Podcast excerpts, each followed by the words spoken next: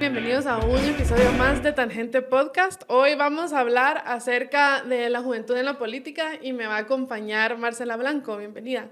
Hola, mucho gusto. Gracias por invitarme. Bienvenida Marcela y agradezco en especial que hayas accedido a esta entrevista porque como muchos de ustedes sabrán en casa si han leído las noticias o incluso hasta si han visto las últimas publicaciones del Washington Post, que por ahí aparece Marcela también, eh, Marcela aún tiene un proceso pendiente y vamos a respetar mucho lo que su equipo legal le ha recomendado y lo que ella quiere hacer pues por prudencia porque no quisiéramos eh, ponerla en alguna posición que no le convenga. Así que va a haber algunas preguntas que yo no voy a poder hacer y va a haber algunas preguntas que Marcela quizá elija no responder y eso lo vamos a respetar aquí en Tangente. Eh, y esperamos que la audiencia también lo respete, porque a veces nos pasa que como nos encanta leer sus comentarios y vemos algún comentario como, le hubieran preguntado esto, o ¿por qué no hablaron de tal otra cosa? Pues no es que sea tabú ni censura, simplemente pues es eh, un derecho que Marcela tiene a no discutir ciertas cosas y, y aquí lo vamos a respetar. Pero antes de entrar en materia, eh, algunos recordatorios, pues a quienes aún no se han suscrito a nuestro canal de YouTube, los invitamos por favor a hacerlo.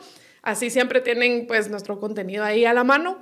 Y como les decía, nos encanta leer sus comentarios, así que si ya están suscritos y ya nos siguen en redes sociales y quieren comentar acerca de cualquiera de los episodios que ven, eh, créannos que los leemos y tomamos muchas veces sus sugerencias. Eh, también quiero recordarles que nuestro patrocinador San Miguel está dando un 50% de descuento en su taller de armado de muebles de melamina en su tienda ubicada en zona 9. Y ese es un descuento especial solo para los oyentes de Tangente Podcast. Y para más información pueden llamar al 2268-0808 o pueden ir físicamente a la tienda de zona 9 también. Y luego también contarles que nuestro patrocinador Piedra Santa está teniendo un 40% de descuento en pagos con la aplicación Sigi.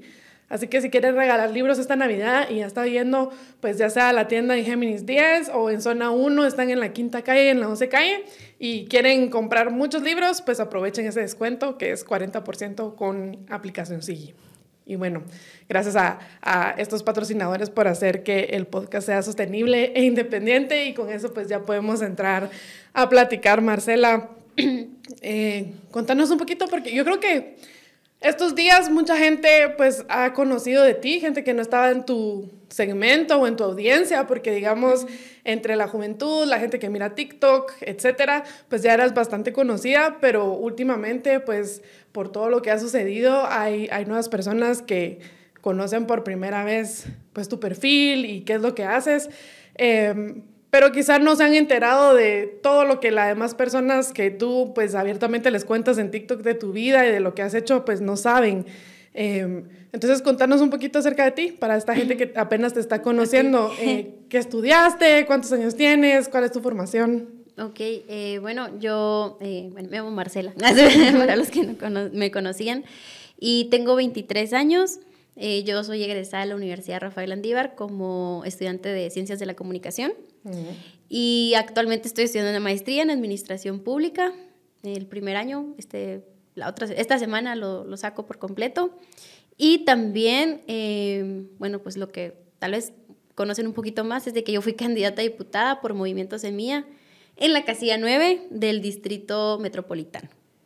Y cuando era la campaña también tuviste un rol muy activo. Incluso había personas que decían, sobre todo porque hubo, digamos, lo que pasó con Semilla fue una gran sorpresa. Y hubo mucha gente que dudaba de que fueran a obtener todo lo que obtuvieron. Uh -huh. Y entonces había gente que decía como, bueno, si está en una casilla tan lejana, eh, ¿por qué le pone tanto empeño?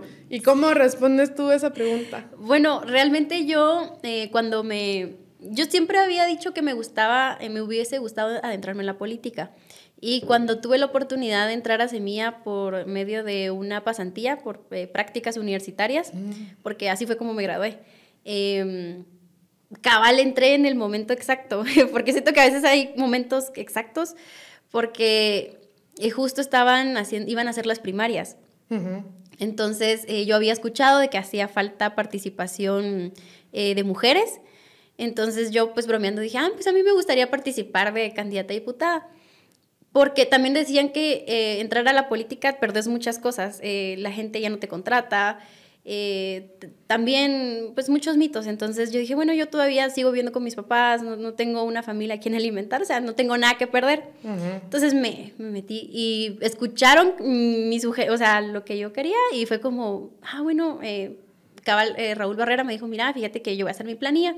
Entonces, ¿te gustaría participar conmigo? Estarías en una casilla que hay muy pocas probabilidades de que entres, pero esto te ayudaría pues como experiencia. Entonces yo, ah, pues basta, bueno, le dije. Y, así fue. Eh, no ganamos las primarias, solo habían dos, dos planillas. Entonces, eh, quiera que no, igual solo era como que el orden en el que iba. Yo iba para la casilla 6, si mal no me recuerdo. Pero como no gané, entonces me quedé en la casilla 9. Y, y pues normal. Pero me recuerdo que eh, Lucrecia Mac había dicho algo cabal en, las elecciones, dijo, eh, todas las casillas son importantes. Entonces me quedé mucho con eso y dije, no, pues sí, además, esto me va a servir de experiencia. Entonces yo entré con la mentalidad de, bueno, voy a ayudar a las otras casillas, a las primeras, pues a tener más visibilidad, porque tenía cierta cantidad de gente en, mis redes sociales. Empecé ayudando em, a Patricia Orantes, que es eh, diputada electa, a manejar sus redes sociales, porque decía, ayúdame porque yo no sé nada de esto. Entonces yo le dije, ah, pues con mucho gusto. No pensé, no me iba a centrar tanto en, en promocionarme a mí, sino en ayudar a las otras personas. Pero se fue dando y cuando anuncié de que iba a ser candidata, pues como que hubo como, ay, ¿cómo si es tan joven? O y aquí y allá. Y pues comencé a hablar más acerca de eso y todo. Y sí, muchos de los comentarios o preguntas que hacían era, pero mira, vas en la casilla no, eso nunca vas a entrar. Y yo, no, pues eso lo tengo consciente. Les decía, yo sé que no voy a entrar, pero pues yo quiero dar a conocer el partido porque es un partido que eh, se alinea a mi ideología y sus valores y todo, y las personas que, por lo menos que yo en las elecciones pasadas, que fue la primera vez que voté, elegí eh, como diputados, me, yo tuve la cercanía con ellos en mis prácticas y me di cuenta que no, son solo lo, eh, no solo es un discurso, sino que también se traduce en la práctica. Entonces yo decía, no, es genuinamente que yo los quiero apoyar porque sí me han demostrado que, que son lo que dicen, ¿verdad?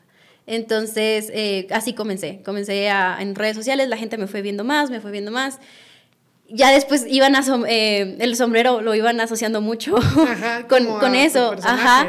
Y entonces ya era como, ah, viene el sombrero es porque ahí vienen los de semilla. Pero nunca en mis planes nunca estuvo quedar. Jamás, jamás me lo imaginé. Eh, tampoco la visibilidad que iba a tener, menos eso, porque dije, no, o sea, pues es una casilla eh, nueve, pero las redes sociales ayudan muchísimo, o sea, ya la gente se centró en quiénes son los candidatos a diputados y siento que eso ayuda muchísimo para una democracia. y yo espero que en las futuras elecciones la gente le tome más empeño en ver los perfiles de cada, de cada diputado, de cada candidato. Entonces, eh, ya cuando comenzó todo, eh, le puse más empeño y yo me tomaba en serio el papel de, si habían entrevistas, yo me estudiaba todo el plan de gobierno, porque como no era individual, ¿verdad? O sea, en Semillas sí es todo unificado, las promesas que se hacían y todo. Entonces yo me tomaba en serio de ver la, eh, del plan de gobierno, qué iniciativas de ley que querían proponer, nuevas, reformas, etc. Y, y pues fue así que comencé eh, a tener más visibilidad. Y pues lo fui aunando también a mi sentido de activismo eh, político, activismo juvenil que no lo había desarrollado, desarrollado tanto antes, eh, previo a entrar a, Semilla como, como practicante, ya eh, como en prácticas. Eh, yo me daba cuenta que asistían a las manifestaciones y todo, y fue ahí la, una de las primeras manifestaciones que yo fui. también una de las primeras que ya estaba mm, afiliada, me recuerdo, no, todavía no estaba afiliada porque me costó mucho afiliarme también, cuesta demasiado. fui también a una protesta, esa me recuerdo que fue la que tuvo como comenzó, comencé a ser más mediática por el lado activista, que fue enfrente de la municipalidad de Villanueva. Ajá. En ese entonces creo que, no, sí, todavía no estaba de candidata. Y fue ahí cuando me di cuenta que era lo que me gustaba, o sea, eh, las injusticias siempre han sido algo que me molestan muchísimo, entonces el, el, poder alzar la voz, el poder, eh, por lo menos, que otras personas en mi contenido se dieran cuenta que hay más realidades que la que uno tiene, eso me gustaba mucho. Eh, miraba los, mi, mi, cuenta y decía, es que yo quiero usar mis redes para algo más que solo fotos bonitas. Eh, yo era modelo antes de anuncios, entonces como que mi perfil iba como más por ese lado, pero no me sentía cómoda, sino que yo quería algo más. Entonces, entrando a la política me, y entrando a Semilla me ayudó a ir por ese rumbo. Ahora tú decías hace un momento de que te costó mucho afiliarte, ¿y, y eso por qué? Eh, no te aceptan la, la firma, el TC, era muy complicado. O sea, no tanto es por barreras internas del partido, sino es porque el Tribunal Supremo tiene como ciertos... Sí, cuesta, cuesta mucho. Yo tuve que eh, afiliarme como dos veces, si no estoy mal. Entonces ah, me costó mucho en ese sentido. Repetir la firma. Y Ajá, exacto, que aceptaran la papelería y todo. ¿Y qué pensás de esta gente que dice que la juventud es apática?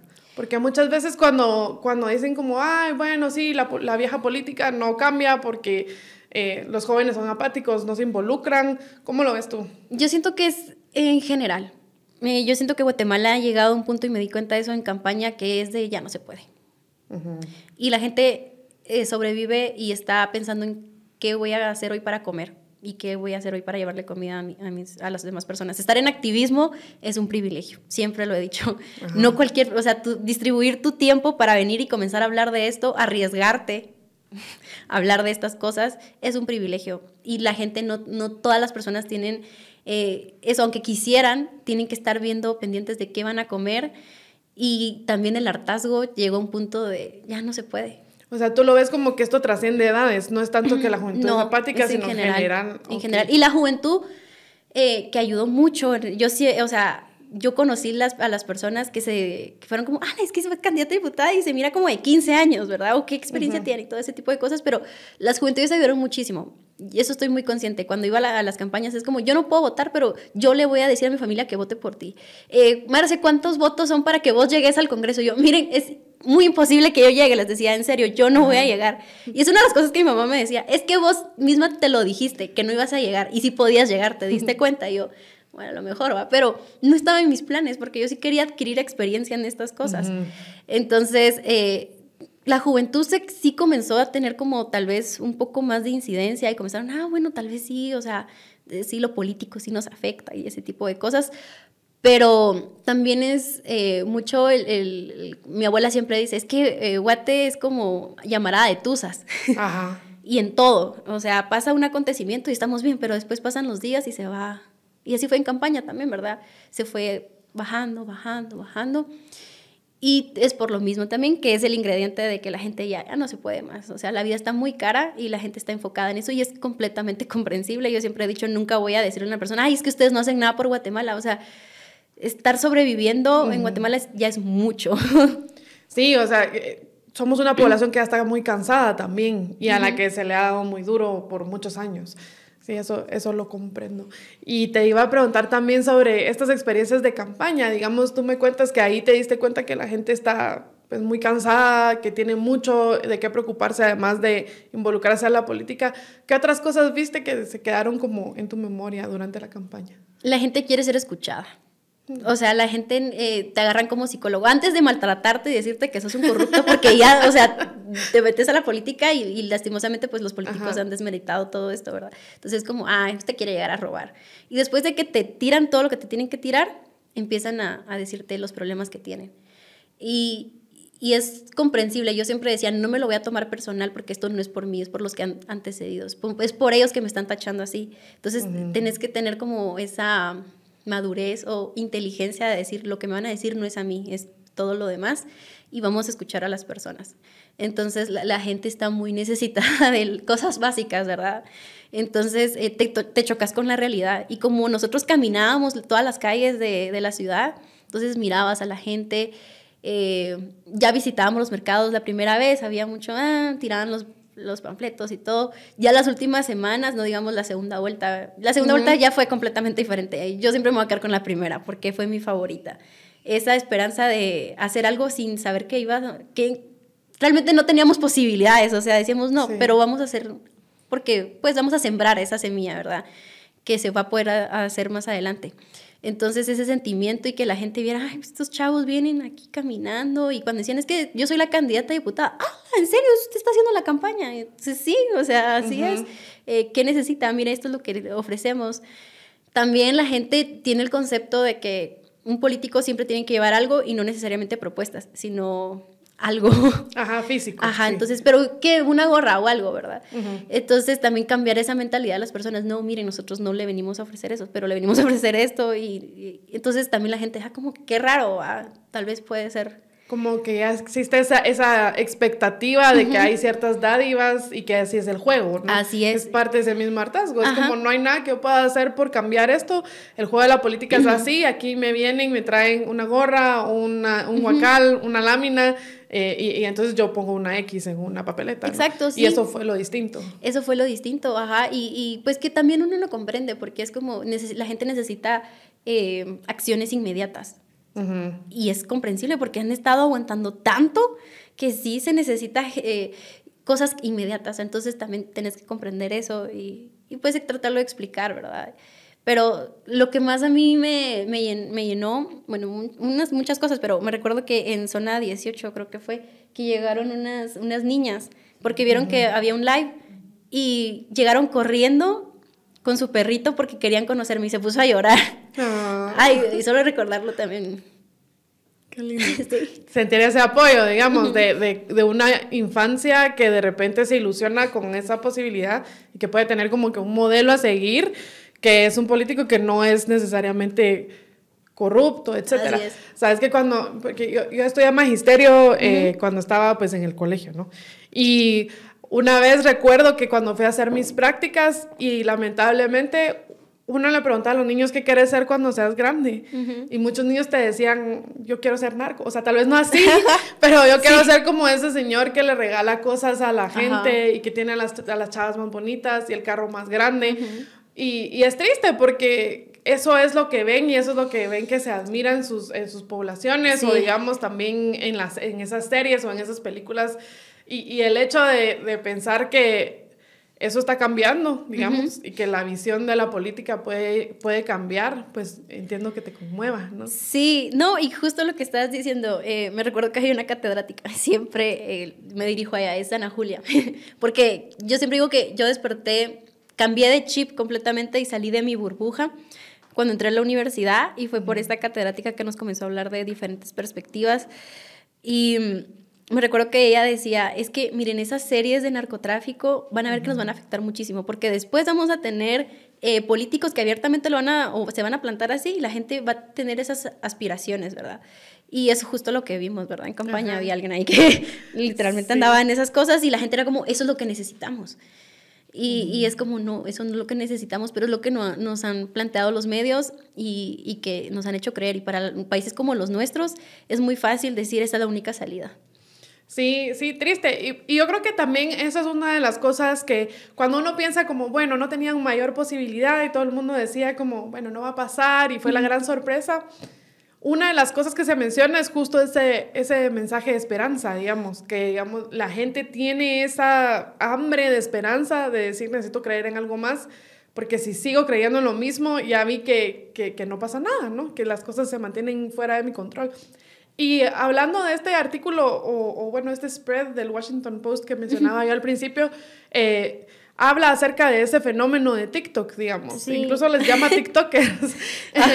Em, sí. ¿Cómo fue eso? ¿Cómo fue el fenómeno de TikTok? Porque, digamos, es bien diferente y yo creo que eso se notó mucho en los otros candidatos que no sabían usar TikTok, digamos, porque todo lo querían hacer muy curado, muy perfecto, como la silueta, bien, bien producida. Sí, lo que está acostumbrado a verse. Ajá, y en cambio con ustedes fue, fue un uso bien diferente, como más cercano a lo que la aplicación premia, digamos.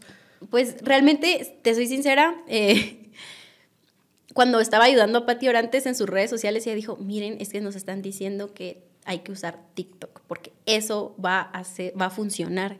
Yo en ese entonces, yo no me gustaba usar TikTok. Yo comencé a utilizar TikTok cuando entré a, de practicante a Semilla porque tenía que estar pendiente de, de, las publicaciones, ¿verdad?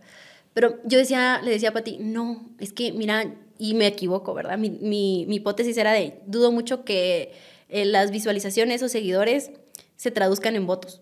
Yo le decía eso, mm, así que no te preocupes porque ella era como, es que yo no sé usar eso y no me siento cómoda. Le dije, no tienes que usar algo que no, que no crees, ¿verdad? Y, pero después fue como nos dimos cuenta eh, con la encuesta, la, la, primera encuesta, y fue como, bueno, bueno, vamos a tener que usar TikTok. Entonces ahí comenzamos y fue muy natural. En mi caso, y es que es otra cosa. O sea que sí fue una estrategia deliberada, digamos, no fue un accidente. No, bueno, eh, es que al principio fue como, no, no hay problema, no tienen que usar TikTok. Y no, no lo usábamos, nadie, creo que nadie lo usaba. Hasta después de la primera encuesta, yo creo que fue ahí. Y cuando dijeron que arrancamos tarde en redes sociales. Ajá. Y sí es cierto, arrancamos tarde. Pero eh, yo me recuerdo que, que fue como, bueno, vamos a comenzar a usar esto. Pero también nosotros no teníamos presupuesto. O sea, eh, desde mi experiencia o desde el, desde el Distrito Central, había una cierta cantidad de fotógrafos, pero se enfocaban más en las primeras casillas, porque pues, entonces yo ahí fue cuando le dije a mi mamá, mi mamá siempre me ha tomado fotos y todo, desde pequeñita, entonces em, le dije, mamá, ayúdame, va. Y ella me llevó de arriba, ella siempre anda conmigo, y ella me ayudó en campaña a hacer todos los videos, ya yo lo editaba, pero ella tomaba fotos de todo y fue ahí porque yo no tenía em, como esa, yo no, yo no le pagaba a un fotógrafo. Y los otros que estaban ahí eran para los, las primeras casillas. Entonces, bueno, dije, mamá, hagamos con, conmigo, ¿verdad? Démosle las dos.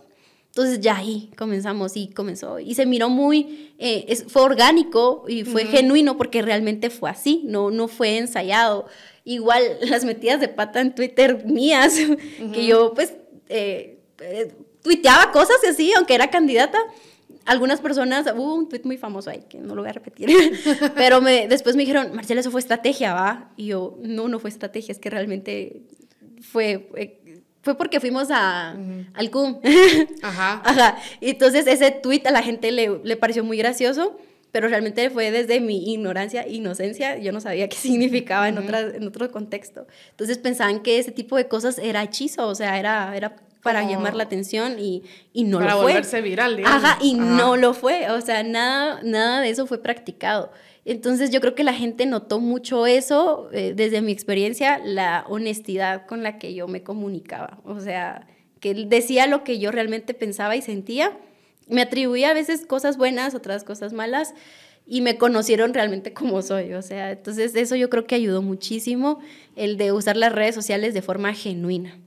¿Y cómo es la comunidad que se ha ido formando, digamos, en TikTok después de que lo empezaste a usar? Digamos, porque eso, eso sucede mucho, que la gente comenta o hace stitches o, o, te, digamos, devuelve videos y demás. Eh, ¿Cómo ha sido eso? Pues la comunidad a mí me decían, porque había un, amigo que miraba como que ya mis estadísticas, cuando comenzaron a ver que yo estaba fuerte, entonces fue como, vamos a ver qué, qué, público le está hablando Marcela, ¿verdad? Entonces era eh, mucha gente de mi edad, menor que yo también. Eh, señoras. Eh, señoras, me, me, sorprendí mucho porque en, las en la calle me hablaban señoras de la tercera edad. Yo vi su TikTok y yo la miro. y yo decía, wow, o sea, eran señoras y gente de mi edad y menor. Entonces, eh, se volvió muy lindo porque la gente ya en la, en la calle es algo que me, me, parece muy gracioso porque en la calle las personas, y me gusta, no me quejo de eso para nada, sienten esa cercanía de me saludan y me van a abrazar directamente. y, y, me gusta mucho porque es como, wow, o sea, así lo transmití de que pues realmente me interesa escuchar a la gente. Entonces se formó una comunidad muy bonita. También hay gente que es los net centers, o sea, los net centers sí, se metieron en todo, se meten en, eh, o sea, buscan, rebuscan cosas de tu vida.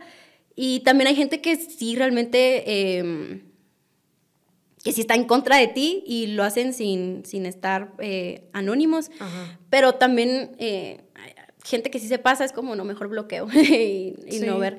Pero hay una comunidad muy, muy bonita.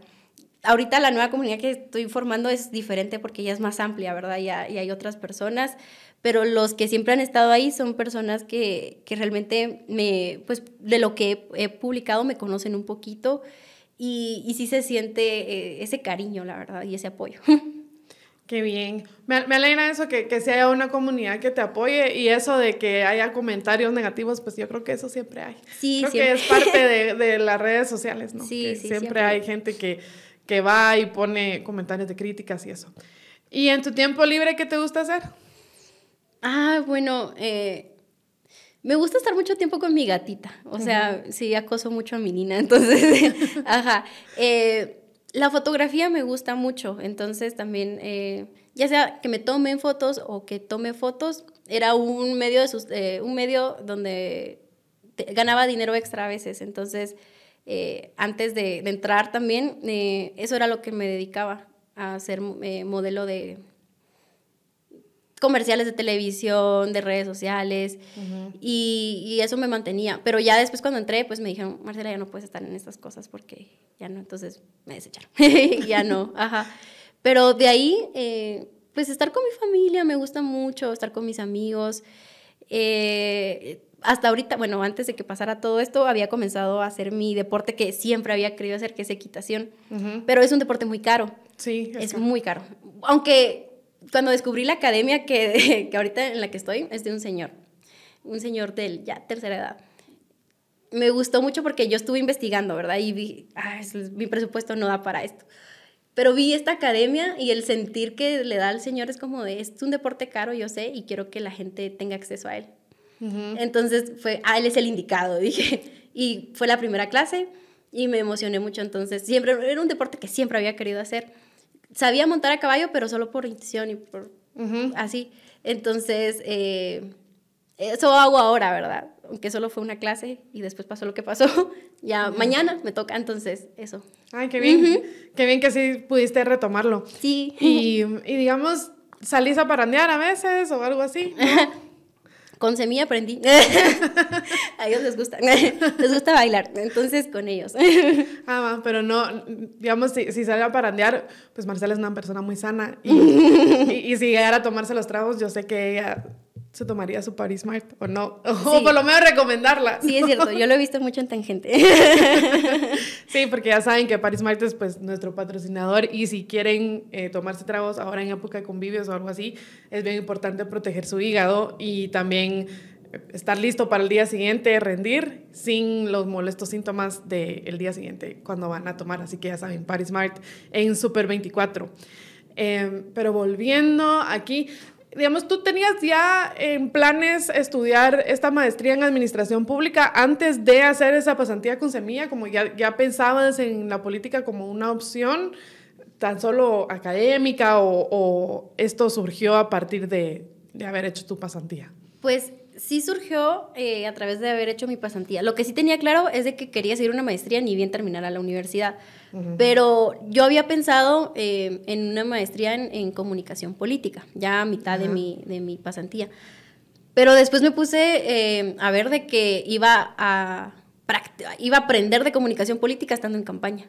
Entonces dije, no, mejor prefiero enfocarme en cómo funciona el Estado y todo eso. Me voy de una vez a la de administración pública y fue así como llegué a esa maestría. O sea, estaba estudiando y también estaba en campaña. Ya. Y a partir de ahí, ¿te gustaría entonces seguir en, en, en, este camino, digamos, seguir en esta carrera, buscar alguna diputación en el futuro o algún cargo público? Pues yo creo que ya estoy demasiado metida. Yo pensé que yo, mi, cuando entré a, a, la pasantía de Movimiento Semilla, mi, mi plan era, porque como todos los, los que hacen pasantías es quedarse en el lugar si les gustó, era quedarme en el departamento de comunicación, porque fue un grupo muy bonito, lo es todavía.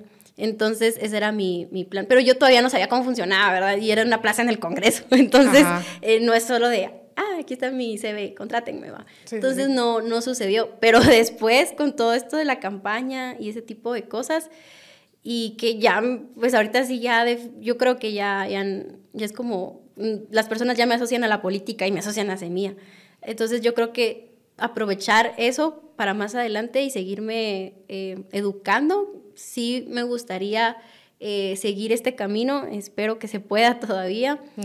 y, y, sí, yo siempre he dicho que también no me, mm, no me amarro al, a, los, a las metas que tengo, porque la vida siempre cambia y eso me di cuenta.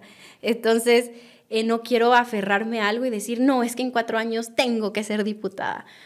Porque no, si se da bueno y si no se da también. Porque pues, o sea, ya Semilla ahorita ya no es el pequeño, bueno, sigue siendo pequeño estructuralmente, pero ya no es ese, ese partido pequeñito. Sí, sino ahorita un gran triunfo. Ajá, exacto. Entonces, obviamente hay personas que me imagino que se van a querer reelegir, hay van a ver, me imagino que más de alguna plan, eh, planilla, no como esta vez que fueron solo dos. Entonces ya la competencia es diferente, es más grande. Y, y pues, como digo, o sea, si se da, bueno, y si no, pues también. Pero quisieras hacer el intento. Y eso eh, háblame un poquito de tu filosofía de vida, porque cualquiera diría que después de pues todo este caso que, que se armó y, que, y, que, hayas tenido que pasar eh, un tiempo en prisión preventiva y las audiencias y demás, cualquiera diría como, así, ah, así se amedrenta una persona y entonces decide dar la vuelta y buscar otro camino. Pero me imagino que habrá algo en tu filosofía de vida que te hace decir, bueno, a pesar de esto que me sucedió, yo quiero seguir adelante con, con la política.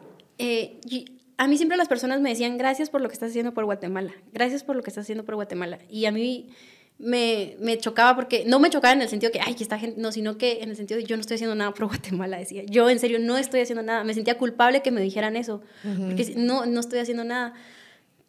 Pero luego de lo que me pasó, y fue como la gente, no, eh, sentí que sí estaba haciendo algo por Guatemala, el alzar la voz es algo que, hay, o sea, aquí en este país, en, este tipo de países, es algo y sí, sí ayuda. Em, y también por lo mismo, digo, bueno, si ya llegué hasta acá y para echarme y para demostrarles de que, ah, sí, logramos nuestro objetivo, que se callara y que ya odie todo esto, también por ese lado no quiero demostrarles eso, no quiero. O sea, también digo que podemos aportar a nuestro país desde cualquier carrera profesional, desde cualquier oficio, pero definitivamente la política es donde se cambian las cosas verdaderamente. Entonces, yo sí eh, quiero seguir en esto. De la única forma en la cual no seguiría es porque me lo impidieran, no sé, otras de, por otros lados, ¿verdad? Y por mi familia. O sea, porque mi mamá sí es, dale y aquí estoy con vos. Pero también tengo a mi abuelita y, mi papá. Entonces ellos son como, por ellos tal vez me, me, abstengo un poco, ¿verdad? Porque ellos la sufren conmigo. Entonces, eh, por ellos, pero de ahí yo como persona sí estoy eh, convencida de que tengo que seguir y bueno, a ver qué pasa, ¿verdad? Sí, y por cierto que no, o sea, no es normal que alguien como tú, con tu perfil, tenga que pensarlo así, porque digamos, eso, eso es lo que habla mucho de, de, qué es lo que está pasando en Guatemala y ese retroceso democrático que hay, porque eso no es normal. O sea, en cualquier otro país del mundo que vive en democracia, una persona joven que tiene pues una vocación política o, o, activista debería de poder ejercer ese derecho de elegir y ser electo sin ningún problema y, y, podría también ejercer su derecho a la libre expresión sin ningún problema. Lamentablemente pues es, es lo que, lo que a, mi parecer injustamente te ha tocado vivir. Y también eso habla mucho como de, de cómo te llevaste a ti misma, digamos, a través de esa situación, como ese temple, porque, digamos, vemos esos grandes em, políticos famosos de Guatemala que al ser buscados por la justicia, pues que se ponen el cabestrillo, que tienen condiciones especiales, etcétera, y, y, en tu caso, pues, pues tú llevabas tus esposas y, y demás. Si hay algo que no puedas comentar, Me, me, me, contás, pero digamos, eh, ¿Cómo hiciste para llevar eh, esto, toda esta situación? Digamos, desde, desde cómo fue el trato al, al llegar ellos a, a, buscarte a tu casa hasta, pues ya estando en el Zavala. Yo recuerdo el año pasado hubo una, un podcast de Plaza Pública que se llamaba Virginia La Parra, la única eh, prisionera en el Mariscal Zavala, donde hacía precisamente esa distinción entre cómo están los demás eh, privados de libertad en el Zavala versus cómo estaba Virginia en ese momento. Y creo que una situación similar se dio con ustedes. Digamos, yo estoy segura que ustedes no estaban en las mismas condiciones que estuvo Otto Pérez Molina, por ejemplo. ¿Cómo, cómo fue eso? Bueno, eh, iniciando por la primera pregunta, yo creo que es tener una conciencia limpia. O sea, y eso es algo que yo me di cuenta. Puedo estar durmiendo en donde sea, me pueden poner en donde sea injustamente, pero mi almohada siempre va a estar muy suave. Tengo la conciencia limpia de que no hice nada malo. No, no hay nada malo, no, hice, no cometí ningún delito, entonces eso me tenía... Y también de que me gusta mucho dormir. entonces, eh, ajá. Y lo de las esposas, eh, no las sentía pesadas. yo siento que eso es algo de las personas. Cuando sabes que hiciste algo malo, las has de sentir pesadas y sentís vergüenza. Yo no sentía vergüenza, en ningún momento sentí vergüenza. A veces cargaba mi suéter ahí, pero era porque no lo podía cargar, pero de que en algún punto yo quería esconder las esposas o algo, no porque yo sé que no, no, no hice nada malo. Y en cuanto a lo del trato en el Mariscal Zavala, bueno, iniciando por ese día, ¿verdad? Eh, yo estaba, me recuerdo que no me bañé un día antes, porque dije, al día siguiente me baño porque pues no voy a salir, ¿verdad? Y algo a mí que no me gusta es no, sentirme limpia. y cuando llegaron a mi casa, antes de las seis, me, quien se dio cuenta fue mi abuela. Es que, eh, Ella fue la que se llevó el trauma, ¿verdad? Eh, mi abuela siempre sale a rezar en las mañanas a su ventana. Entonces, eh, cuando vio toda la policía ahí, fue como, vienen por Marcela. Entonces ella fue al del lado trasero de la casa porque mi casa no tiene portón, es bien rara, no, no, no tiene portón. Entonces ella salió de su cuarto porque ella duerme en el segundo nivel y fue como, hey, hay policía ahí. Y yo, rara vez, porque la verdad es que tengo un sueño muy profundo, escuché, yo, ¿qué pasó? ¿Verdad? Me levanté y sí, enfrente de mi casa había un montón de policías. Entonces dije, bueno, a lo mejor tal vez son los vecinos de enfrente. Siempre supe que andaban en cosas malas, pero no, son bromas. Entonces, eh, dieron las seis en punto y comenzaron a avanzar a mi casa. Y, ah, la, no puede ser. Y el gran show fue un gran show. Yo digo venganza. Por cosas del jueves y, todos los policías ahí. Entonces, eh, inmediatamente fue como, bueno, voy a agarrar mi teléfono, ¿verdad? Y fue donde tomé la foto. Porque a mí lo que me, no me gustó fue que llegaran con la cara cubierta. Sí, yo creo que a, ninguno de los que vimos esas fotos nos gustó eso. Mi abuela entró en crisis, ¿verdad? Fue como, no, es que la niña solo habla, dice, solo, solo está en contra de las injusticias. Y yo, abuela, tranquila. Pero yo sí estaba muy enojada. Los policías iban descubiertos, pero los que iban por mí iban con la cara tapada. Entonces, que además creo que no, sé si es legal siquiera. La verdad, no, sé. La cara tapada. Creo que tal vez cuando hay problemas así de narcotráfico o, reos, o sea, o personas que sí han matado, cosas así, tal vez para su vida, ¿verdad? Por salvar su vida. Pero en mi caso fue como estos esa, fue la gota que remó el vaso. Ahora dije, es que, ¿cómo pueden venir a hacer esto acá? y, y, pues sí, sucedió todo. Eh, al principio mi abuela fue como, pero solo vienen aquí a hacer el, allanamiento, ¿verdad? El cateo. Y yo, sí, no, no, nada más. Y cuando terminaron fue como, pero hay orden de captura. Ah, la gran. Y ahí eh, fue como, bueno, déjenme bañarme. Le dije, porque no me he bañado. No, si no, no la llevamos así. Entonces fue ahí cuando me, me vestí y me llevaron, ¿verdad? Iba saliendo y, y cabal, escuché a mis vecinos y fue como, no puede ser. Y comenzaron ahí, habían unos, unos cuantos vecinos, ¿verdad? Que llevaron sus carteles y todo, y eso me ayudó mucho, me, me, me, dio ese como de, tranquila, todo va a estar bien, ¿verdad? Ver el apoyo. El, ver el apoyo de la gente fue como, porque es algo que mi abuela me decía mucho siempre, era como, mira, Marcela, estás hablando mucho, eh, mis tiempos y veía vivir el conflicto armado muy, de cerca. Entonces eh, fue como, es que estás dando mucho y al final, ¿dónde va a estar el pueblo cuando te pase algo? Me decía, ¿dónde? Le decía, pero es que no lo estoy haciendo para que después esté ahí la gente de rodillas diciéndome gracias por esto, porque no es por eso, es porque tengo esperanzas de que puedo aportar un poquito para que esta situación cambie en general. Y cuando vi eso fue como, no, si el pueblo está aquí, o sea, había esa gente que se salió de su casa a las 6 de la mañana solo para ir a decirle a, esas personas por qué están haciendo esto, esto es injusto, eso me dio como, ok, todo va a estar bien, tranquila. Y pues llegamos a tribunales, vi toda la gente ahí llegando. Eh, yo lo tomé así como le, le dije a alguien, ¿sabes? Esto siento que es como un funeral en persona. O sea, viendo tu funeral porque la gente llegaba triste a decirte lo siento mucho, pero tú lo estás viendo, lo estás viviendo y era como, hay mucha adrenalina en el momento. Yo siento que todavía tengo adrenalina de ese momento y se me va bajando un poco y como que después voy a procesar todo lo que pasó. Sí, posiblemente. Ajá, porque todavía estoy como... pero ver a la gente que, que llegara, eh, ver a mi mamá tranquila, eso ayuda muchísimo porque la gente que está a tu alrededor te influye demasiado. Sí, y eso, y eso sí es de admirar, porque yo como mamá, o sea, más que, más que empatizar contigo, empatizo con ella, porque realmente ella decía, ¿cómo reaccionaría yo si esto le llegara a pasar a alguno de mis hijos? O sea, realmente que, que temple, porque no es fácil mantener la paz o como esa calma en un momento tan difícil. Sí, entonces eso me ayudó mucho, ver a la gente, ver a mi mamá. Y y pues, ay, es que las cosas que se dieron, porque una, mi abuela lo que tenía miedo y que toda la gente era como, ¿y a dónde te van a llevar, verdad? ¿Cómo va a ser la primera noche? ¿Qué te van a hacer? Y que cabal Claudia saliera el mismo día que yo iba a entrar y que ella me diera cabal, yo, ella, el mismo lugar y que ella me dijera, mira, te dono mis cositas que hay acá. Encontrar, ahí sí que una madre ahí adentro, por unos minutos, eh, me dejó tranquila el, lugar donde yo estaba, yo estaba aislada. Eh, no, no, tenía contacto con las otras, eh, con las otras señoritas que estaban ahí.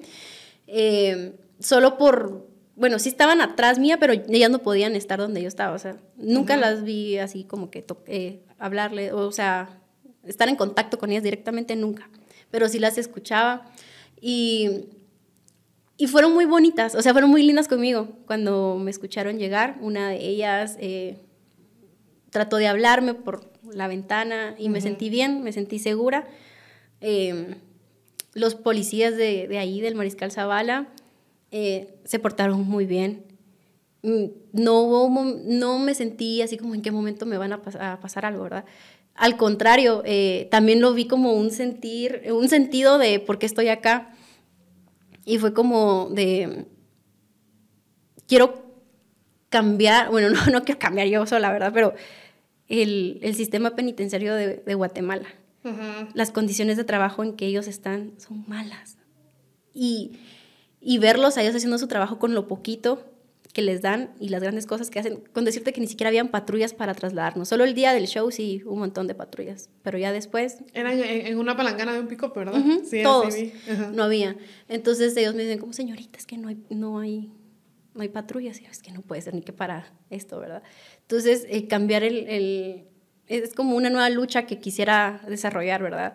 En las condiciones de trabajo para, para los policías. Y también es, es un tema que, pues yo siento que tal vez para Guate es algo nuevo, pero cómo miramos eh, la justicia, cómo le miramos el sentido de justicia, tal vez aquí es como de, te hago lo mismo que tú me hiciste y hasta peor. Sí, como de venganza. De venganza. Y eso se traduce también en el sistema penitenciario. La gente en lugar de entrar ahí a reformarse y después salir a ser personas de bien y aportarle algo, salen peor porque las condiciones en que ellos están están muy mal también hizo que yo estaba en el Mariscal Zavala. Ajá, o sea, como que se generan esos rencores en, en, los privados de libertad. Y eso se vuelve un ciclo de violencia, porque no sirve de nada eh, meter gente ahí y que después que salgan y salgan peor. Sí. Para, en mi mundo ideal sería, tienen que algo que pagar, pero también no queremos que después es nuestro propio bien. O sea, cuando miramos que el bien de los demás es también nuestro bien, todo cambia. Y ya no miras las cosas con rencor. Y digamos, en, porque sobre todo estas generaciones, ¿verdad? Como yo te veo así súper jovencita también, como que estamos muy acostumbrados al entretenimiento, ¿no? Y, y la atención cortita, eh, buscas cómo entretenerte todo el tiempo. Y esos días no había ningún entretenimiento. ¿En qué ocupabas tu mente esos días? Eh, me llevaron un montón de libros, muchos, muchos libros. Pero me ayudó a no sentir tan duro el tiempo ahí porque la gente me llegaba a ver. No podían llegarme a, visitar como tal, pero pasaban por la reja. Entonces yo siempre decía que era como estar en un zoológico porque me pasaban viendo, entonces me pasaban saludando o diciendo, hola, ¿cómo estás? Desde la reja. Porque las visitas como tal, las oficiales eran los fines de semana y las agarraba mi familia. De ahí los que sí me podían eh, visitar eran los abogados, que sí para informarme cómo iba todo y así. Pero de ahí la gente pasaba a ver, a, porque también había gente que llegaba a ver a, algunos, sus, algunos privados de libertad y de paso pasaban por mí y decían, ay señorita, la vimos. Entonces eso me ayudaba mucho a pasar el tiempo rápido. Eh, leía, leí un libro que me gustó muchísimo, em, La Casa de los Espíritus. Ajá. Muy, me gustó, porque me dijo, eh, me lo dio Andrea Villagrán, me dijo, ahorita para que despejes tu mente de tanta política, léete algo diferente. Sí, Ajá. Entonces, eso me gustó mucho.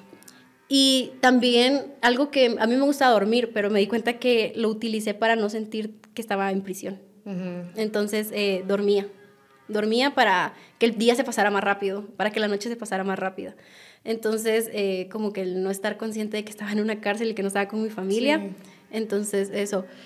Yo no tengo una, eh, yo no creo que sea adicta a redes sociales, porque no fue como que esa ansiedad de quiero saber, o sea, no pero sí me di cuenta que al salir era como necesito ver que mis redes sociales estén bien, porque era mi, era mi megáfono. Sí, exacto. Entonces, el saber que yo las tenía otra vez en, mi dominio, eso me, me, hacía sentir mejor, ¿verdad? Eh, ya al salir. Pero adentro eh, sí me ayudó muchísimo eso. solo recibía una hora del sol, una hora del sol al día. Entonces, eh, pues no lo usaba mucho porque realmente no, es que sí salir y ver que no estás en tu casa y que hay un montón de policías ahí, ajá, y que estás en la reja, entonces era como, no, mejor no, mejor me quedo aquí adentro, ¿verdad? Entonces sí, sí trataba de, no salir mucho, solo a, tirar la basura y cuando me llegaban a visitar por la reja, entonces era como, ah, bueno, hola. Y yo estaba muy cerca de la puerta del portón del mariscal, porque literalmente estaba ahí a unos metros, entonces ayudaba mucho cuando hicieron una vigilia, yo escuchaba todo. Entonces con eso me logré dormir, eh, a veces la gente llegaba, y entonces eso me, me ayudó muchísimo también. Qué bien, qué bien que contaste con ese apoyo y que encontraste una forma de, de sobrellevar todo esto, digamos. Y, y, bueno, ya casi nos vamos a quedar sin tiempo, pero se pasa rápido el tiempo aquí platicando.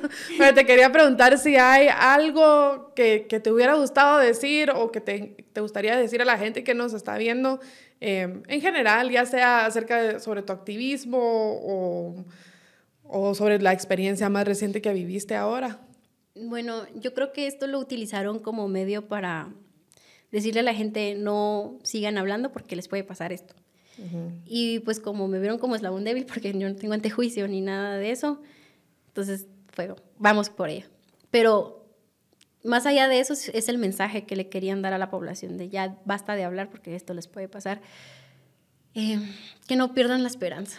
O sea, que no paren de hablar, es más, tal vez expresemos más nuestras opiniones, no nos quedemos callados o calladas. Y eso sí, tengamos cautela, tampoco eh, digo, ay, no, la gente que no habla, no, porque hay consecuencias, las hay. Y no puedo tapar el sol con un dedo de, no, no nos puede pasar nada. Pero siento que si nos seguimos apaciguando, si seguimos dejando pasar esto, podemos llegar a a lo peor. O sea, yo no había sentido, sí sabía que el país estaba muy mal, pero ahorita fue como, se fueron contra mí, entonces es como, estamos llegando a puntos extremos, entonces no dejemos pasar más este tipo de cosas. Eh, no perdamos la esperanza, eh, es lo último que se pierde, pero nosotros no la perdamos porque ahí sí que es nuestro país y no, no dejemos que nos lo roben más. Sí, yo creo que esa es la mejor respuesta también a, a este tipo de intentos de amedrentar. Digamos, el, lo que espera la persona que, que, te amedrenta es que uno sea más pequeño, que uno ceda, que uno calle, que uno se oculte. Eh, pero el hecho de, de, seguir adelante con tu vida normal, como, como diciendo, bueno, esto me pasó, pero, pero yo tengo mi vida y sigo. Eh, y, y esa esperanza es parte de es, es, la mejor respuesta que se le puede dar a alguien que te está intentando amedrentar. O sea, quizá no es un, un golpe de regreso como vengativo, pero sí es una demostración de que sos la dueña de tu vida al fin y al cabo, pues digamos, al, al, final ellos no te van a decir cómo vivir. Sí, y no, y, y cabal es lo que dices, yo, yo creo que ya estoy harta de la venganza. ya me cansé y, y, que ya utilicen, porque yo lo que dije, yo me sentí como una carnada. O sea, ya, ya estoy harta de un país vengativo. Yo siempre trato de pensar de que la gente, la gente que me está haciendo esto, yo siento que algunas me dicen, no, Marcel, no tienen corazón. Me dicen, esa gente no tiene corazón, está podrida, pero yo siento que tal vez hay algo en el fondo que los haga recapacitar y que se den cuenta de que no está bien esto. O sea, en serio, no está bien. Y de mí no, no, no esperen represalias, no esperen venganza, porque no me, eso no me sirve. Y yo esperaría que les entre una conciencia y digan, es que ya basta, es que le están haciendo daño a la gente directamente. Cada acto que va en contra de, los valores de la ética se traduce en gente que está sufriendo en este momento, hay gente que está muriendo de hambre, hay gente que está muriendo en los hospitales porque hay gente, otra gente que se está robando muchas cosas y eso no está bien, no, no está bien. Entonces yo esperaría que estas personas recapaciten dejemos la venganza por un lado y miremos que en serio, y siempre lo digo, es que la vida es muy corta como para desperdiciarla en estarle haciendo daño a las demás personas. En serio, no sé, tanto dinero no se disfruta en esta vida porque es corta y peor si lo estás lo, lo, estás recaudando a través del daño de otras personas, de la crueldad, eso no está bien. Entonces yo esperaría que sigo soñando, ¿verdad? De que la gente cambie un poquito. Pues se vale, se vale soñar. Y esto me recuerda, hace unos, eh, unas semanas yo tuve aquí a unas autoridades ancestrales, a dos alcaldesas indígenas, y ellas decían que mucha de su labor la hacen sin esperar nada de cambio. Es como simplemente e, eso es lo que para ellas es lo correcto y, y lo hacen independientemente de si si el, digamos, el resultado es lo que ellas esperarían o no. Y lo mismo, que ellas sienten que el sistema de justicia no, no es o por lo menos ellas lo ven como que no va con su cosmovisión, porque al final no resuelve el problema, sino que nada más como priva a una persona de un derecho, pero no, pero no resuelve el problema de fondo. Y, creo que esto da para mucho reflexionar, como pensar, si somos un pueblo que tiene ciertas cicatrices que nunca se han curado y que todavía existen estas actitudes de venganza, y si nuestro sistema de justicia también parece que es muy punitivo y, no, y, también da lugar para este tipo de venganzas o, ahora está siendo instrumentalizado para este tipo de venganzas, pues quizá es algo que como sociedad nos tenemos que replantear también. qué, es verdaderamente justicia y cómo podemos sanar esas heridas del conflicto que, que todavía siguen muy abiertas en, en la población. Así es. Pues muchas gracias, Marcela. Es un gusto haberte conocido. Gracias, y, igualmente. Y gracias por acceder, eh, pues, bajo estas circunstancias. Eh, de todo corazón, espero que se resuelva este problema. Sé que contás con un equipo legal que te apoya para eso. Y pues ahí queda en la batalla. Y, y bueno, te deseo muchos éxitos y, que, y que tu futuro como política en Guatemala también traiga pues muchas cosas buenas para todos los demás. Gracias, gracias, gracias a ustedes por invitarme. Y nos vemos en un siguiente episodio de Tangente Podcast. Gracias a ustedes por eh, permitirnos acompañarles en sus hogares o en sus vehículos. Eh, recuerden seguirnos en redes sociales y hasta la próxima.